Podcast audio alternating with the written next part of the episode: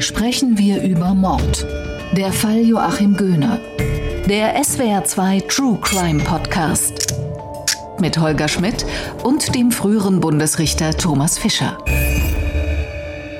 Hallo zusammen zu einer weiteren Folge unseres SWR2 Podcastes Sprechen wir über Mord. Heute ist natürlich wie immer Thomas Fischer an meiner Seite, mein Berater und Gesprächspartner rund um Mord und Totschlag. Aber Thomas Fischer, heute sind wir an ungewöhnlichem Ort. Wir sind auf dem Stuttgarter Fernsehturm, mehr als 140 Meter über dem Erdboden, denn diese Podcast-Folge wird im Rahmen der Stuttgarter Kriminächte aufgezeichnet. Wir haben Publikum bei uns. Damen und Herren sind bei uns, die sich im Internet an einer Verlosung beteiligt haben. Auch Sie begrüße ich ganz herzlich. Schön, dass Sie da sind. Für die Stuttgarter Kriminächte haben wir uns natürlich, Thomas Fischer, auch einen Stuttgarter Fall ausgesucht. Und zwar einen in mehrfacher Hinsicht historischen Fall. Wir sprechen heute über die Entführung und Ermordung des damals siebenjährigen Joachim Göhner aus dem Jahr 1958 ist dieser Fall. Es ist der erste Entführungsfall, der in der damals noch relativ jungen Bundesrepublik stattgefunden hat. Hören wir mal rein, worum es geht. Hören Sie gut zu. Wo will denn der mit dem Jungen hin? Kennen Sie diese Stimme? Ich weiß, wo Rehe sind. wollte sich zunächst einmal Geld beschaffen, und zwar größere Summen. Du kannst auf dem Gepäckträger sitzen. Bitte überlegen Sie genau. Kennen Sie einen Mann, der so spricht? Da liegt unter einem Stein ein Brief. Ein richtiges Reh? Eins? Ein ganzes Rudel. Ihre eigene Mutter hätte sie angezeigt, hätte sie gewusst, was sie getan haben. Der siebenjährige Joachim Göhner wurde im April 1958 in Stuttgart-Degerloch entführt. Wenn ich es richtig sehe, ist es hier hinter mir, unterhalb Tatort und Ermordungsort, Fundort der Leiche. Alle diese Plätze kann man hier oben vom Turm aus sehen. Der Fall hat zunächst Stuttgart, die Region, den Südwesten, aber im Verlauf ganz Deutschland damals 1958 sehr bewegt und bis heute dauert diese Erinnerung an. Das konnte ich feststellen, als wir in der Redaktion von Sprechen wir über Mord eine E-Mail bekommen haben, als wir gesagt haben, dass wir im Rahmen der Stuttgarter Kriminächte hier vom Fernsehturm aus eben auch den Fall Joachim Göhner besprechen. Da haben wir eine E-Mail bekommen von einer Frau, die damals Linde Albrecht hieß, heute einen anderen Nachnamen hat. Und sie schreibt uns, wir wohnten im Erlenweg, nicht weit von der Löwenstraße, wo Göhners wohnten. Meine Schwester und ich haben oft Joachim ins Bett gebracht. Joachim Göhner war viel bei uns zu Hause und spielte mit meinen Brüdern. Deshalb suchte vor allem mein Vater in allen Truhen und Schränken im Haus, wo er denn sein könnte, als er verschwunden war. Auch wurde damals die Kirche am Waldrand mit der Baufirma meines Großvaters gebaut. Mein Vater hatte Angst, das Kind könnte in eines der Fundamentlöcher, die teilweise mit Wasser gefüllt waren, gefallen sein und auch dort wurde nachgeschaut. Es ist etwas, was den Menschen in Erinnerung ist. Die Suche nach Joachim Göhner war sehr nachdrücklich, aber sie war vergeblich. Isabel Demey fasst uns den Fall Joachim Göhner noch einmal kurz zusammen. Der Junge stromert durch die Nachbarschaft. Er beobachtet ein Eichhörnchen, als ihn ein Mann anspricht. Er kenne eine Stelle im Wald, wo es Rehe gibt, sagt der Fremde. Joachim ist sieben Jahre alt. Er liebt Tiere. Ganz in der Nähe seines Elternhauses in Stuttgart-Degerloch steigt der Junge auf den Gepäckträger des Fahrrads, das der Mann dabei hat. Gemeinsam radeln sie in den Wald. Es ist Dienstag, der 15. April 1958. In der Nacht auf Donnerstag ruft der Mann bei dem Vater des Kindes an. Er fordert 15.000 D-Mark für die Freilassung des Jungen. Am Abend desselben Tages ruft er wieder an. Diesmal lässt die Polizei ein Tonband mitlaufen. Ihre Suche nach dem Täter bleibt erfolglos. Am 22. April entdeckt ein Arbeiter die Leiche des Jungen im Wald. Der Entführer weiß nichts von dem Fund. Wieder ruft er beim Vater an, wieder gelingt es der Polizei nicht, den Täter bei der Geldübergabe festzunehmen. Die Medien fordern, die Stimme des Täters im Radio zu senden. Am 30. April geschieht das. Es ist eine Premiere in der deutschen Kriminalgeschichte. Sieben Menschen erkennen die Stimme des 40 Jahre alten Gärtners Emil Tillmann. Am 5. Mai wird Tillmann festgenommen. Am 11. Mai gesteht er, das Kind gleich am Tag der Entführung getötet zu haben. Rufe nach Wiedereinführung der Todesstrafe werden laut. Am 23. Mai erhängt sich Emil Tillmann in seiner Zelle. Thomas Fischer, sprechen wir über Mord, heißt unser Podcast. Und wir hören in den letzten Sätzen der Fallzusammenfassung von Isabelle Demey, der Täter hat sich das Leben genommen, bevor es zu einer Gerichtsverhandlung kam. Er wird für den Täter gehalten. Es gab einige Hinweise, die auf ihn deuteten. Aber jetzt fangen wir doch mal ganz grundlegend an. Sprechen wir hier über Mord, wenn wir kein Urteil darüber haben, wenn kein Gericht je etwas über die Täterschaft gesagt hat? Ja, Gerichte sagen nicht in erster Linie, dass eine Tat mit dem und dem Namen zu bezeichnen ist, äh, sondern die Aufgabe von Gerichtsverhandlungen, Strafverfahren ist ja die festzustellen, ob irgendein bestimmter Mensch, der Angeklagte, der Beschuldigte, äh, eine Tat begangen hat. Und in diesem Zusammenhang muss man beides sehen. Also was man mit höchster Wahrscheinlichkeit sicher sagen kann, ist, dass das Tatopfer ermordet worden ist, von wem auch immer. Und äh, der ganze Rest besteht halt aus der Geschichte dieses Ermittlungsverfahrens, aus der Beschuldigung, aus dem Geständnis des Beschuldigten und aus seinem Suizid. Also wird man natürlich im allgemeinen Sprachgebrauch sagen können, der Mörder hat sich umgebracht.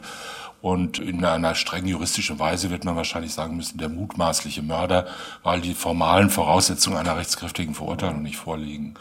Äh, aber das sollte uns in diesem Fall, glaube ich, nicht davon abhalten, zu sagen, wir sprechen über Mord. Ich würde trotzdem noch mal eine Sekunde insistieren wollen, denn für uns Journalisten ist diese Unterscheidung ganz wichtig. Wir lernen von Anbeginn an, solange es kein rechtskräftiges Urteil ist, ist ein Täter mutmaßlich. Das führt dann immer wieder zu kuriosen Situationen. Das führt gerne dann auch zu öffentlicher Diskussion über unsere Berichterstattungen.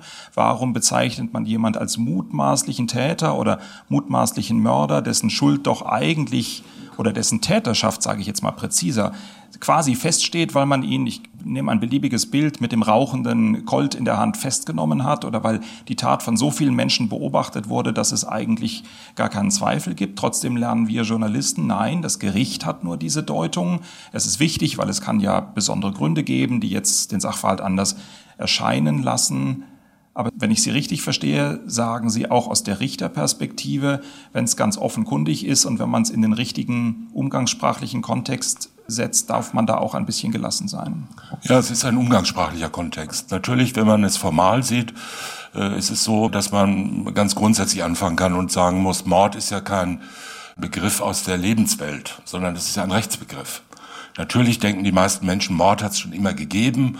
Äh, von Anbeginn der Zeit haben die Menschen schon gewusst, was Mord ist und was nicht Mord ist. Das stimmt aber natürlich nicht. Zahllose Tötungsdelikte sind kein Mord. Zahllose Tötungsdelikte bringen dem Täter nicht Verachtung und lebenslange Freiheitsstrafe, sondern Anerkennung und Heldenmedaillen und Orden und was der Kuckuck was und äh, Bewunderung. Das war schon immer so. Das heißt, irgendjemand muss kommen und sagen, das ist ein Mord und das ist ein Verbrecher und das ist eine verabscheuungswürdige Tat. All diese Wertungen nimmt der Mensch natürlich im täglichen Lebensablauf äh, nicht vor und äh, hinterfragt die jetzt nicht intellektuell ständig. Aber das ist natürlich äh, der Hintergrund. Und zu dem mutmaßlich muss man einfach sagen, das ist ja nach beiden Seiten offen. Ja? Also natürlich, wenn da einer steht, holt ein langes Messer hervor und sticht vor 100 Menschen einen anderen, der neben ihm steht, wird man wahrscheinlich sagen können, das ist der mutmaßliche Mörder. Wenn aber man nur so hört, irgendwer ist festgenommen worden, wegen Verdachts von irgendwas, Verdachts eines Bankrottdelikts im besonders schweren Fall, unter dem sich niemand irgendwas vorstellen kann. Und dann sagt man, der mutmaßliche Bankrotteur, Bankrotteur oder irgendwas oder der mutmaßliche Verbrecher oder der mutmaßliche Steuerräuber sitzt jetzt ein und der Staatsanwalt ermittelt. Dann denken alle, jawohl, endlich ist wieder ein Verbrecher gefasst und vielleicht war es einfach nur mal ein Versuch, jemanden zu beschuldigen. Das ist ja die Aufgabe der Ermittlungsbehörden, Verdächtige zu suchen, aus Verdächtigen möglicherweise Beschuldigte zu machen und dann zu schauen, ob die Beschuldigung stimmt. Es ist nach beiden Seiten offen. Einfach zu sagen, mutmaßlich ist ein relativ neutraler Begriff, der vielfach in der öffentlichen Berichterstattung an Neutralität verloren hat. Äh, ich kann mich ja entsinnen, so in den 70er Jahren, als nach den Rafftätern gesucht wurde, war mutmaßlich eines der häufigsten Worte, was man in den Radiosendungen hörte. Also der mutmaßliche X war mit dem mutmaßlichen Y am mutmaßlichen Tatort und wird deshalb wegen Mordes verurteilt und so weiter. Also es hat sich so eingebürgert, dass die meisten Menschen denken, wer mutmaßlicher sowieso heißt, der ist es auch. Das muss aber nicht sein, deshalb benutzt man das Wort. Es wird für uns Journalisten immer dann besonders wichtig, wenn es um wirklich schwere Anschuldigungen oder einen unklaren Sachverhalt geht. Hier haben wir ja einen ja, vermeintlich relativ klaren Sachverhalt, aber ein Verbrechen, das seine mediale Aufmerksamkeit damals eben daraus äh, gewonnen hat, dass das äh, an so viele, ich weiß nicht, ob Tabus das richtige Wort ist, es hat so viele Menschen so sehr bewegt. Das Opfer war ein kleines Kind. Das Schicksal des kleinen Kindes schien von schnödem Geld abzuhängen.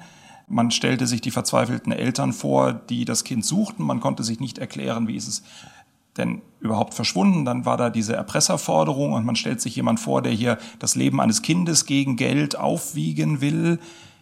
Ist es auch aus Ihrer Sicht vielleicht das abscheulichste Verbrechen, ein Kind zu entführen, am Ende sogar zu ermorden im Tausch gegen Geld? Nein, also das abscheulichste Verbrechen wäre mich zu ermorden. Äh, würde ich mal sagen, was ich kenne. Zweifellos. Ja, also auf gleicher nein, Höhe vielleicht. Ich will damit nur sagen, das mag man sehen, wie man will. Es geht ja nicht um Quantitäten von Verwerflichkeit oder von Abscheu, sondern selbstverständlich ist ein Mord an einem kleinen Kind, an einem unschuldigen Kind, zudem noch wobei auch die anderen Mordopfer ja in der Regel nicht schuldig sind, irgendwas getan zu haben, was einen wünschen lässt, dass sie ihn erleiden. Das ist natürlich ein ganz besonders schweres Verbrechen, ist auch aus guten Gründen mit der Höchststrafe bedroht. Es findet selbstverständlich als Tötungsdelikt vorsätzliches Tötungsdelikt höchste Aufmerksamkeit, weil die Menschen sich dadurch sehr stark bedroht und in ihrer Identität und ihrer Existenz angegriffen fühlen. Aber ob das jetzt das Abscheulichste ist, man wissen nur, es ist jedenfalls abscheulicher als Ladendiebstahl oder als Steuerhinterziehung oder als Betrug von 5000 Euro. Ob es wirklich entsetzlicher ist, als jemanden tagelang zu quälen und dann wieder freizulassen oder ob jemandem irgendwelche Körperteile abzuschneiden oder sonst zu foltern, das weiß ich nicht. Das ist ja auch vollkommen wurscht, muss man mal deutlich sagen. Es ist ein schweres Verbrechen, eines, von dem der Gesetzgeber sagt, es ist das schwerste, was wir kennen. Und selbstverständlich ist es für die, die unmittelbar oder auch nur mittelbar betroffen sind, von entsetzlicher Qualität, von entsetzlichem lebensverändernden Gewicht. Ich meine jetzt nicht das Opfer, sondern die, die Angehörigen, die, die, die Angehörigen beispielsweise, ja. die Menschen, die das Opfer kennen und so. Und es wird aber auch in der weiten Öffentlichkeit natürlich als solches wahrgenommen.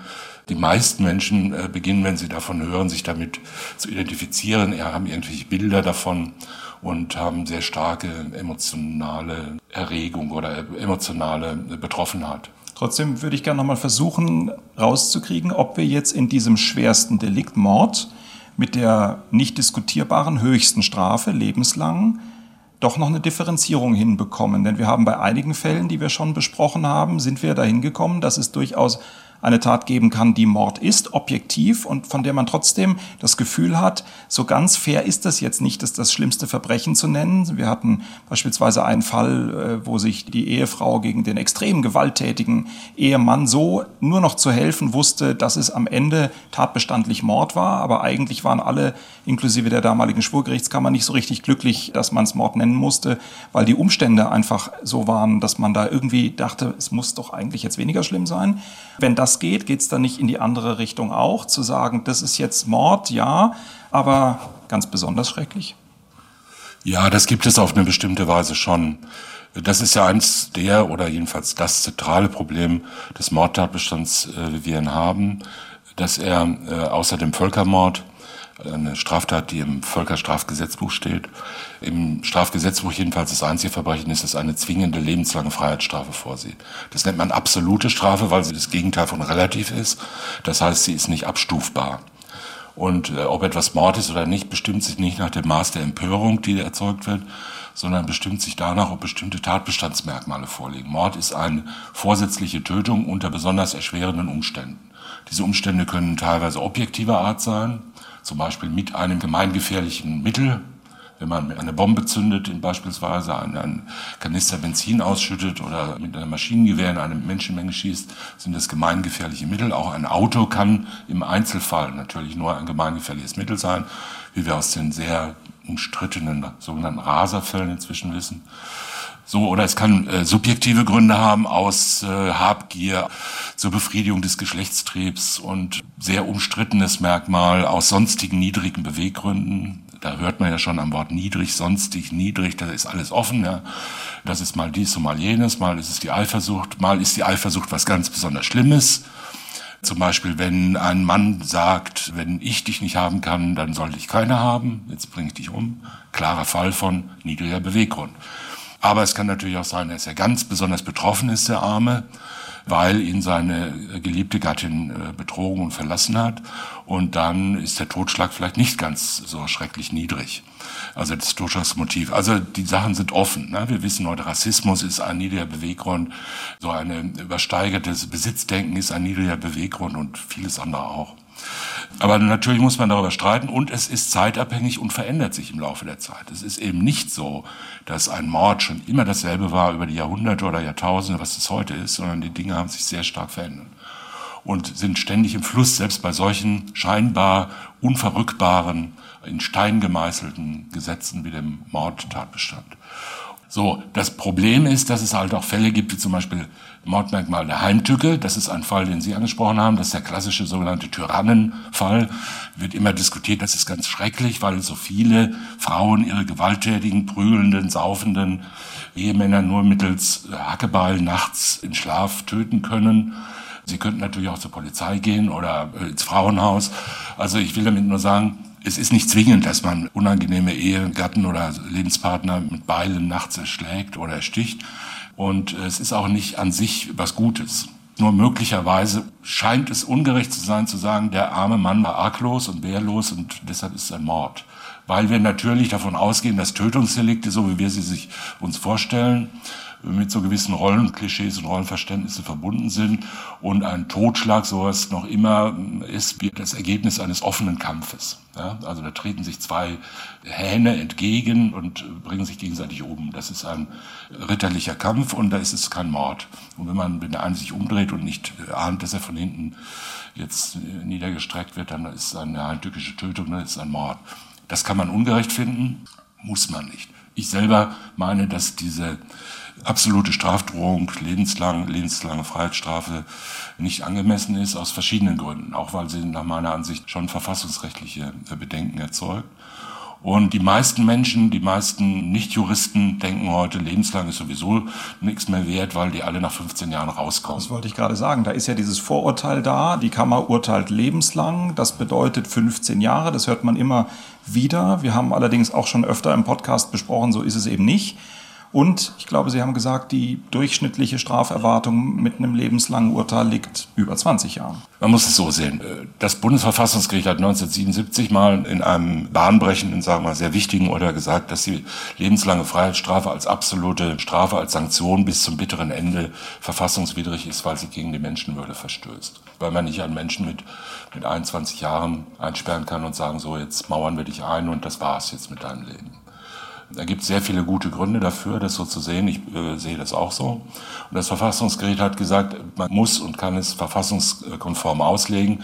Das heißt, jedem Menschen äh, muss von Verfassungswegen aus Gründen des Artikel 1 Absatz 1 Menschenwürdegrundsatz die Chance, die Chance offen bleiben, noch einmal eine Zeit in Freiheit zu verbringen. Mehr nicht. Da steht nicht, jeder muss freigelassen werden, das wäre ja Irrsinn.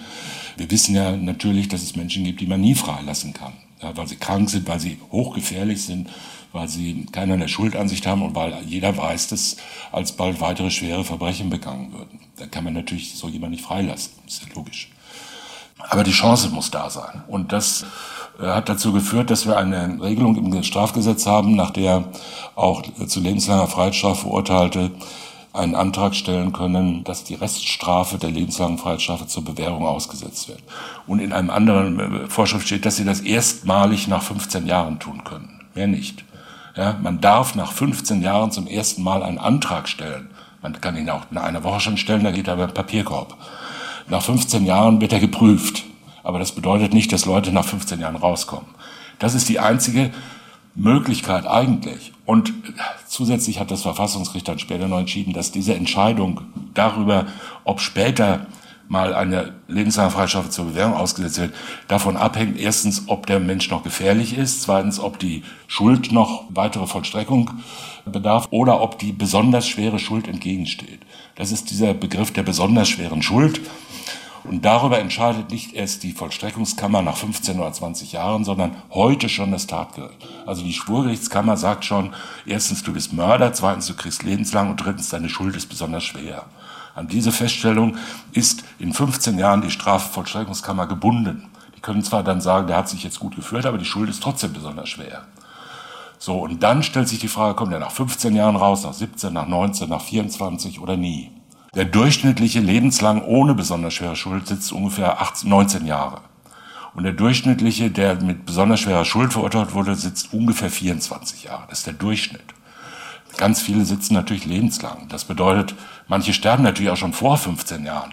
Wir haben ja eine Gefangenenpopulation, äh, das sind ja Leute, die in diesen Langstrafanstalten sitzen, die haben ja in der Regel kein besonders frohes und gesundes Leben geführt, um das mal so zu sagen. Ja. Die kriegen ja mit 50 Fälle, äh, ihre äh, Herzinfarkte und, und mit 55 ihren Krebs und sterben da ganz genauso.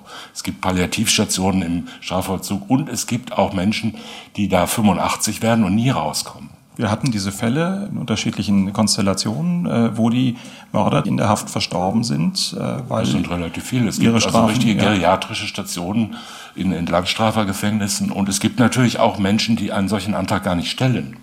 Wenn man 25 Jahre lang als lebenslanger im Vollzug gesessen hat, dann äh, kann es durchaus sein, dass man nicht mehr raus will, ja, weil man da draußen überhaupt keinen Menschen mehr kennt. Die Familien brechen ja sofort weg, die sozialen Kontakte sind ja in der Regel vorher schon nicht besonders intensiv. Und meistens sind es ja auch keine, sagen wir jetzt, Menschen, die jetzt also ein reges soziales, intellektuelles Leben da draußen geführt haben. Die hocken da drin, machen irgendwelche Basteleien oder arbeiten oder haben äh, Hausarbeiterjobs und äh, sind 60 Jahre alt, krank, haben Arthrose oder Leberzirrhose und die wollen nicht mehr raus. Was sollen die draußen rumfallen und in irgendeinem Wohnheim wohnen? Die sitzen da drin an ihren karierten Tischdecken und freuen sich, was im Fernsehen kommt.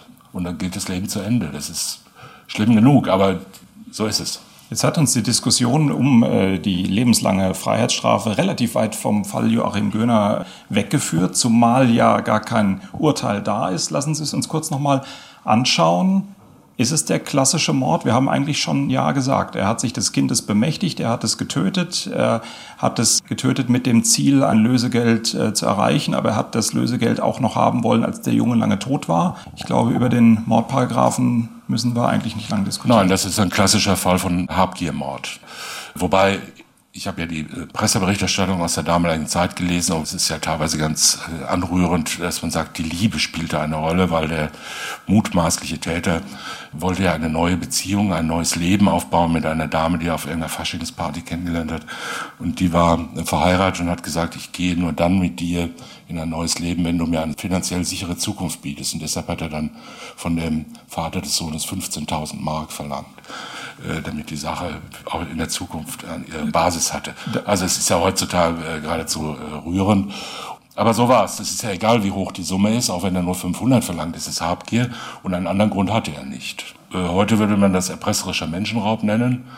Damals war es Entführung und natürlich schwere räuberische Erpressung und äh, ein Mord. Dann am Ende eben ein Mord. Auf den Aspekt äh, der Habgier, auf den Aspekt des Geldes, das der Täter haben wollte, da würde ich gleich gern nochmal kommen wollen. Mir ist in der Vorbereitung klar geworden, ähm, dass dieser Fall die mediale Aufmerksamkeit hatte, die er hatte, darüber haben wir schon gesprochen, aber dass er ja auch dazu geführt hat, dass er ins heute würde man sagen, Reality-TV gekommen ist. Es gab damals äh, das Fernsehformat Stahlnetz, das glaube ich, viele eher so als ähm, alten Keentop äh, klassische äh, Fernsehunterhaltung der 1950er und 60er Jahre sehen, das aber, wenn man das mal übereinander legt, eigentlich äh, damals hochaktuell war und damals erstaunlich nah an dem Fall dran war. Aber damit wir uns das Ganze vorstellen können, vielleicht nochmal ein akustisches Reinhören ins Stahlnetz äh, mit einer sehr bekannten Titelmelodie. sind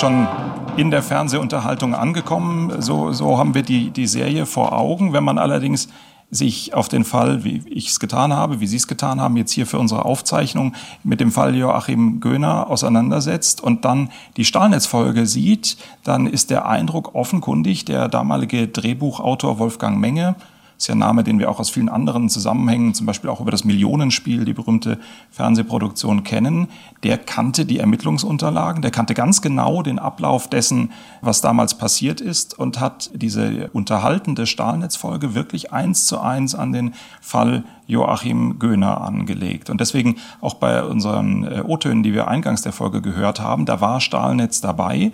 Ich habe jetzt noch mal einen äh, Ton mitgebracht, auch aus der Fernsehserie, aber aus den Ermittlungen wird ganz deutlich, das ist eigentlich eins zu eins so, wie es jedenfalls aus äh, der Schilderung des Täters abgelaufen ist. Es geht um die Szene, in dem im Film der Junge von seinem Mörder angesprochen wird. Ist das Eichhörnchen weg? Ja. Magst du Tiere gern? Ja. Ich weiß, wo Rehe sind. Rehe? Ich könnte sie dir ja zeigen, wenn du willst. Ehrenwort? Natürlich. Ich muss aber um halb eins zu Hause sein. Wir lassen nämlich heute Nachmittag in Kirchberg einen Drachen fliegen. Vati, ich und Matthias, wenn er aus der Schule kommt. Halb eins? Dann essen wir. Ist ja erst elf. Noch nicht mal ganz. Bis dahin sind wir dreimal wieder hier. Ein richtiges Reh? Eins? Ein ganzes Rudel. Wenn wir richtig pirschen, kannst du so nah ran, dass du sie anfassen kannst mit dieser Aussicht auf die Rehe äh, überzeugt im Film und auch in der äh, realen Schilderung äh, des Täters, ähm, der Mörder, den kleinen Jungen. Es gibt eine polizeiliche Vernehmung auf Tonband, darauf komme ich gleich noch. Es gibt so eine Art Beichte, die der Mörder abgelegt hat bei der Polizei in Stuttgart.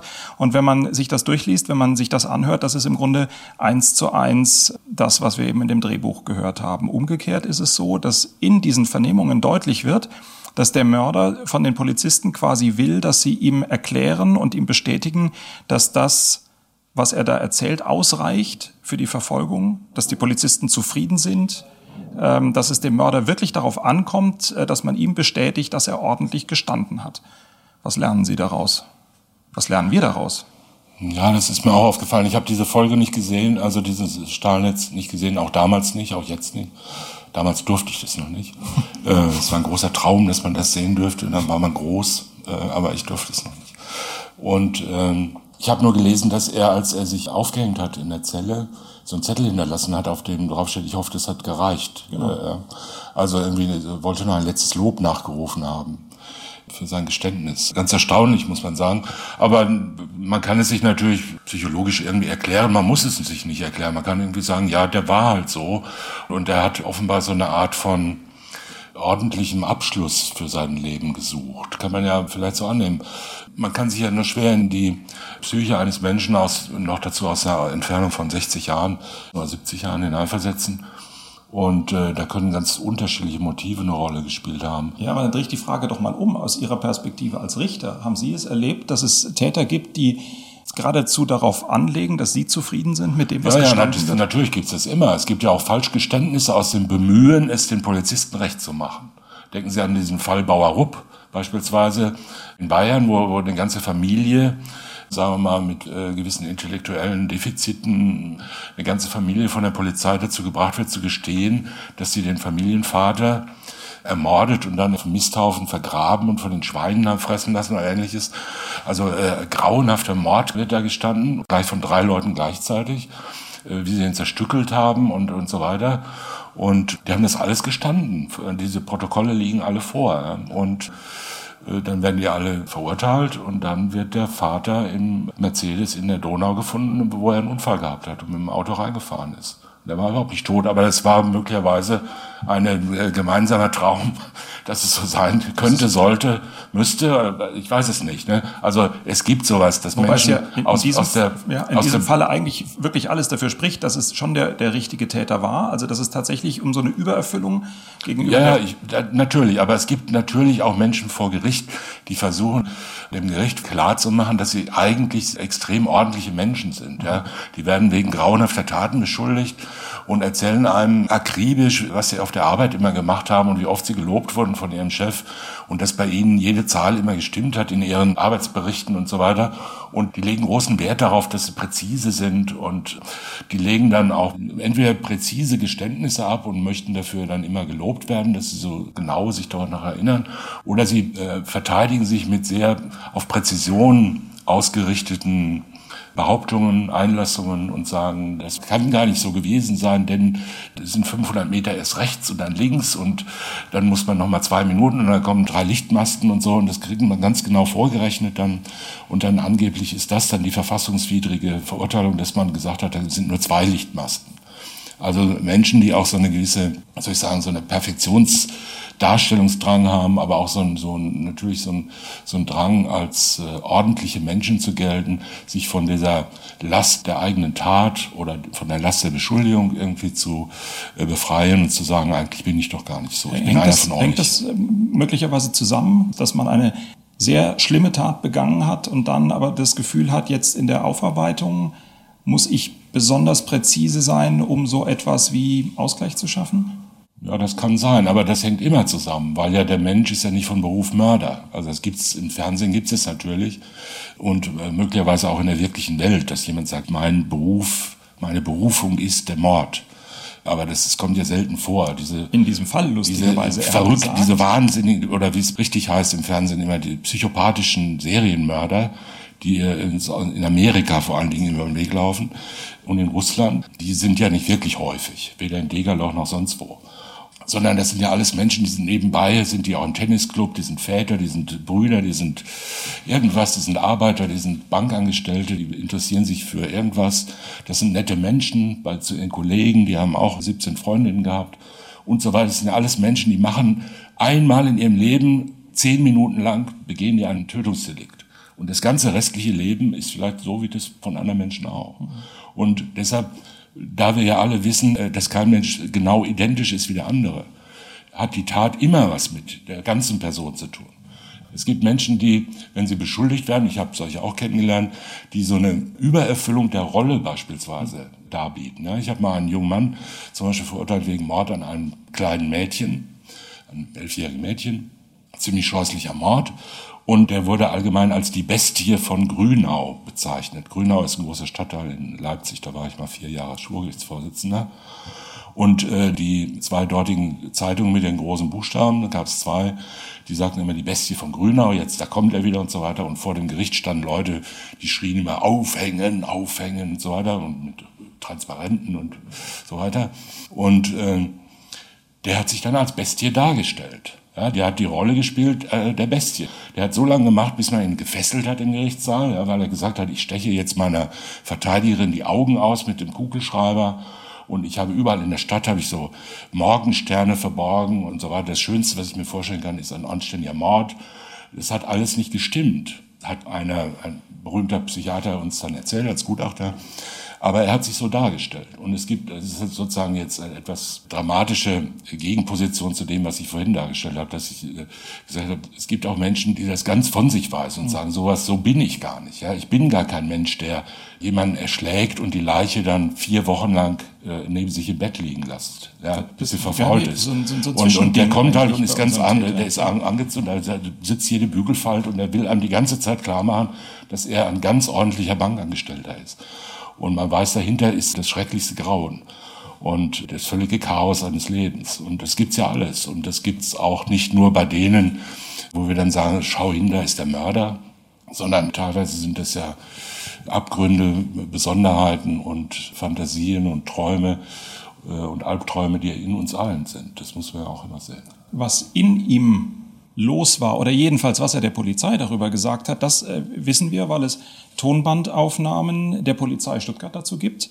Vor allem das finale Geständnis, das er abgelegt hat, ist von der Polizei aufgezeichnet worden auf Tonband. Das Tonband liegt im Staatsarchiv Ludwigsburg, ist übrigens für alle, die es interessiert, vom Staatsarchiv Ludwigsburg auch auf YouTube eingestellt worden. Äh, kann man sich raussuchen und kann sich's anhören. Ich danke herzlich äh, dem Staatsarchiv Ludwigsburg, dass wir einen Ausschnitt äh, auch für diese Sendung verwenden können. Hören wir mal rein. Das Problem ist so ein bisschen, dass die Qualität wirklich relativ schlecht ist. Aus Sicht der Polizei ging es nach meinem Eindruck vor allen Dingen darum, das zu dokumentieren, vielleicht auch zum Verschriftlichen, was er eben erzählte, weil ja niemand damit rechnete, dass er äh, sich wenige Tage später das Leben nehmen würde. Man ist, so ist mein Eindruck, davon ausgegangen, das wird ja nochmal eine Hauptverhandlung geben. Das wird ja alles vor Gericht nochmal eine Rolle spielen und es geht eigentlich nur darum, auch für das Protokoll eben einen Mitschnitt äh, zu haben. Hören wir also rein in den Originalmitschnitt der polizeilichen Vernehmung. Der Weg dazu war mir noch nicht klar. nicht klar. Er ist mir vielleicht klar geworden, etwa 14 Tage vorher. Es war mir klar auf die übliche Art, sagen wir mal, durch Diebstahl oder sonst irgendeine andere Sache. Das konnte ich nicht, weil es lag. Es liegt mir nicht, vor allen Dingen nicht mehr eine kleine Sache, die ich schnell ausgeführt habe. Das, was ich haben wollte, das brachte ich nicht fertig, weil mir eben, sagen wir mal, die Kenntnisse fehlen, wie ich schon hier weiter richtig sagten.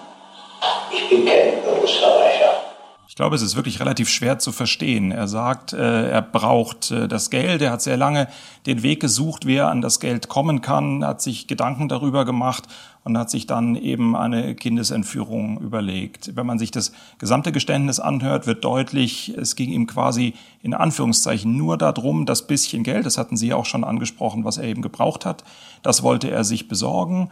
Und er hat eben lange überlegt, was kann er tun? Und dann kommt dieser Satz, da musste ich gerade schon dran denken, Thomas Fischer, bei dem, was Sie gesagt haben, dann sagt er quasi entschuldigend, er musste ja auch deswegen so lange überlegen und sich einen Weg zu dem Geld überlegen, weil er ja kein Berufsverbrecher sei. Also er grenzt sich da ab, räumt zwar ein, ja, er hat das Kind getötet, räumt ein, das Kind hat eigentlich nie eine Chance gehabt, äh, gegen das Geld äh, freizulassen, will sich aber abgrenzen gegen die vermeintlichen Berufsverbrecher, deren Geschäftsmodell Kindesentführung ist.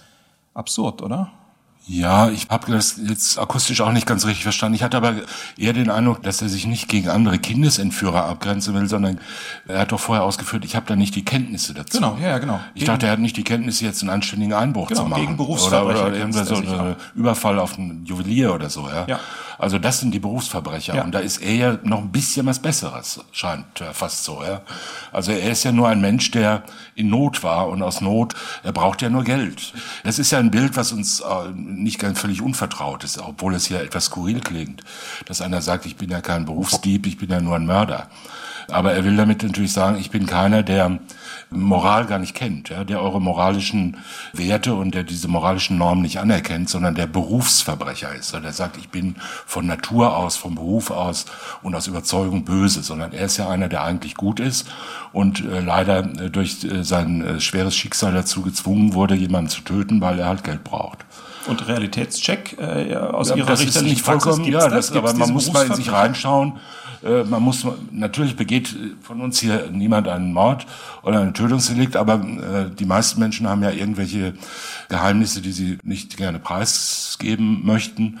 Und wie oft dieses, wie soll ich sagen, diese Figur der Selbstentschuldigung und der äh, Rechtfertigung in unserem eigenen Leben eine Rolle spielt, muss jeder für sich selber mal überlegen, dass man sagt, ich bin ja gar nicht schlecht. Ich habe das zwar getan, natürlich habe ich dich betrogen, natürlich habe ich habe ich dieses und jenes gemacht. Natürlich kann man das auch sagen, dass es eine echte Sauerei war, aber ich bin ja nur dazu gezwungen worden durch die Umstände, durch das Schicksal, weil mir etwas angetan wurde, weil ich so ein armer Kerl bin äh, und so weiter. Ja? Also das ist ja nicht völlig fernliegend und ich glaube, das versucht er auch darzustellen, wie ja sehr viele Verbrecher und Beschuldigte von schweren Verbrechen zunächst mal mit dieser Rolle ringen. Ja, das ist ja nicht ein nahtloser Übergang, dass ein Mensch, der so eine Tat begangen hat, die ganze Zeit irgendwie äh, denkt, von meiner Natur bin ich ein Mörder und eigentlich gehöre ich lebenslang ins Gefängnis. Sondern das sind ja Menschen, die äh, irgendwie gedacht haben, es geht schon gut, da wächst Gras drüber, das kommt nicht raus, das kann mal passieren. Ja, unglaubliche Selbstentschuldigungstendenzen werden da wach. Und äh, dann sitzt er da in so einem Vernehmungsraum, völlig andere Welt ja, als ob man von einer Sekunde auf die nächste auf den Mars gebeamt wäre. Und da sitzen halt irgendwelche Leute mit Mikrofonen vor einem und sagen, erzählen Sie ganz genau, was Sie getan und gedacht haben. Das weiß man ja selber häufig nicht. Ja, die Leute wissen ja nicht, äh, niemand bringt ja einen um und denkt die ganze Zeit darüber nach, was er jetzt denkt. Sondern das kommt ihm aus dem Bauch oder sonst woher, ja, oder irgendwoher kommt das. Und ähm, er hat Emotionen, er ist aufgeregt, er ist total überdreht, er ist aggressiv und so weiter, hat Angst.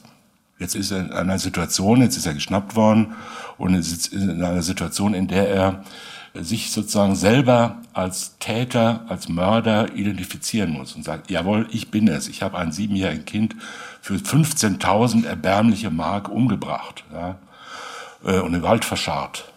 Und da muss man erstmal hinkommen, zu sagen, das bin ich. Ja. Und er versucht die ganze Zeit auch zu sagen, ich bin eigentlich bin ich ja gar kein schlechter Kerl. Ja? Ich bin ja so wie ihr, äh, aber leider habe ich Pech gehabt. Ja. Viele sagen, es war gar nicht ich, es war der Alkohol. Da kommen wir gleich nochmal drauf. Wir haben die besondere Situation im Vergleich zu unseren sonstigen Podcast-Folgen, dass wir heute ja live auf dem Stuttgarter Fernsehturm im Rahmen der Kriminächte Stuttgart aufzeichnen, deswegen ein bisschen weniger flexibel in der Zeit sind. Sonst in Baden-Baden gehen die Diskussionen ja gerne auch nochmal und nochmal eine Runde weiter. Ich muss ein bisschen auf die Uhr gucken und würde gerne nochmal einen Punkt ansprechen, einen weiteren Punkt ansprechen, der den Fall Göhner so besonders gemacht hat. Und das war, dass das zum ersten Mal äh, in der Kriminalistik in Deutschland die Stimme eines Entführers den Durchbruch bringen sollte. Es war bekannt, dass er immer wieder bei der Familie angerufen hat. Es war schon klar, der Junge ist tot, es wird ein Mörder gesucht und es gab einen ganz großen Druck auch aus der Öffentlichkeit, seine Stimme zu veröffentlichen, weil die Überlegung war, den wird man doch erkennen. Staatsanwaltschaft und Polizei in Stuttgart haben das gemacht nicht eher beiläufig, wie das vielleicht heute laufen würde mit den Fahndungen, die über soziale Netzwerke rausgegeben werden, sondern es war der ganz große staatliche Auftritt. Meine Damen und Herren, in Stuttgart ist unlängst der Mord an dem sieben Jahre alten Jungen Joachim Göhler geschehen. Das scheußlichste Verbrechen der letzten Jahre. Gewissenlos und brutal wurde versucht, den Vater des ermordeten Jungen zu erpressen. Seit dem Verschwinden des Kindes am 15. April arbeiten die Ermittlungsbehörden unablässig mit allen verfügbaren Kräften unter Hintanstellung der Anliegen geringerer Bedeutung an der schwierigen Aufklärung mit heißem Herzen. Ich bitte Sie heute im Namen der Staatsanwaltschaft und des Polizeipräsidiums Stuttgart bei der Ergreifung der Schuldigen mitzuhelfen. Machen Sie der Kriminalpolizei Stuttgart oder jeder anderen Polizeidienststelle unter dem Stichwort Mordfall Göhner. Bitte Mitteilung, wenn Sie glauben, die Stimme des Täters zu kennen. Der Anrufer spricht keine ausgesprochene Mundart, sondern eine Umgangssprache, die sich bis jetzt nicht eindeutig lokalisieren lässt. Darum werden Sie aufgerufen, sich beim Hören Gedanken zu machen, wo seine Sprache beheimatet ist. Gewisse Besonderheiten dürften in das Rhein-Ruhr-Gebiet weisen. So spricht der Anrufer deutlich stimmhaftes S, S und in vielen Fällen G als CH. Da liegt unter einem Stein auf Seeplatte ein, ein Brief und, und den lesen Sie. Also ich weiß nicht, wie es Ihnen geht. Ich fühle mich ein bisschen an Erklärfilme, die ich äh, Anfang der 80er Jahre in der Schule über Biologie und gewisse Phänomene, wie das so alles zusammenhängt, erinnert. Aber einigermaßen eindrucksvoll ist es offenkundig gewesen, denn es hat eine ganze Reihe von Hinweisen gegeben. Zunächst einmal kamen bei uns etwa 350 bis 400 Hinweise ein. Das betrifft nur die Hinweise, die hier direkt bei der Mordkommission Stuttgart einkamen, beziehungsweise diejenigen nicht, die uns bereits von den einzelnen Polizeidienststellen berichtet worden sind. Etwa 55 bis 60 Prozent, das ist also die erste Schätzung, äh, betreffen äh, Personen, die wiedererkannt wurden an der Stimme, das heißt, die eine ähnliche bzw. dieselbe Stimme haben sollen. Weitere ca. 30 Prozent beziehen sich auf Sprachbesonderheiten, Dialekt, landschaftliche Zugehörigkeit und so weiter.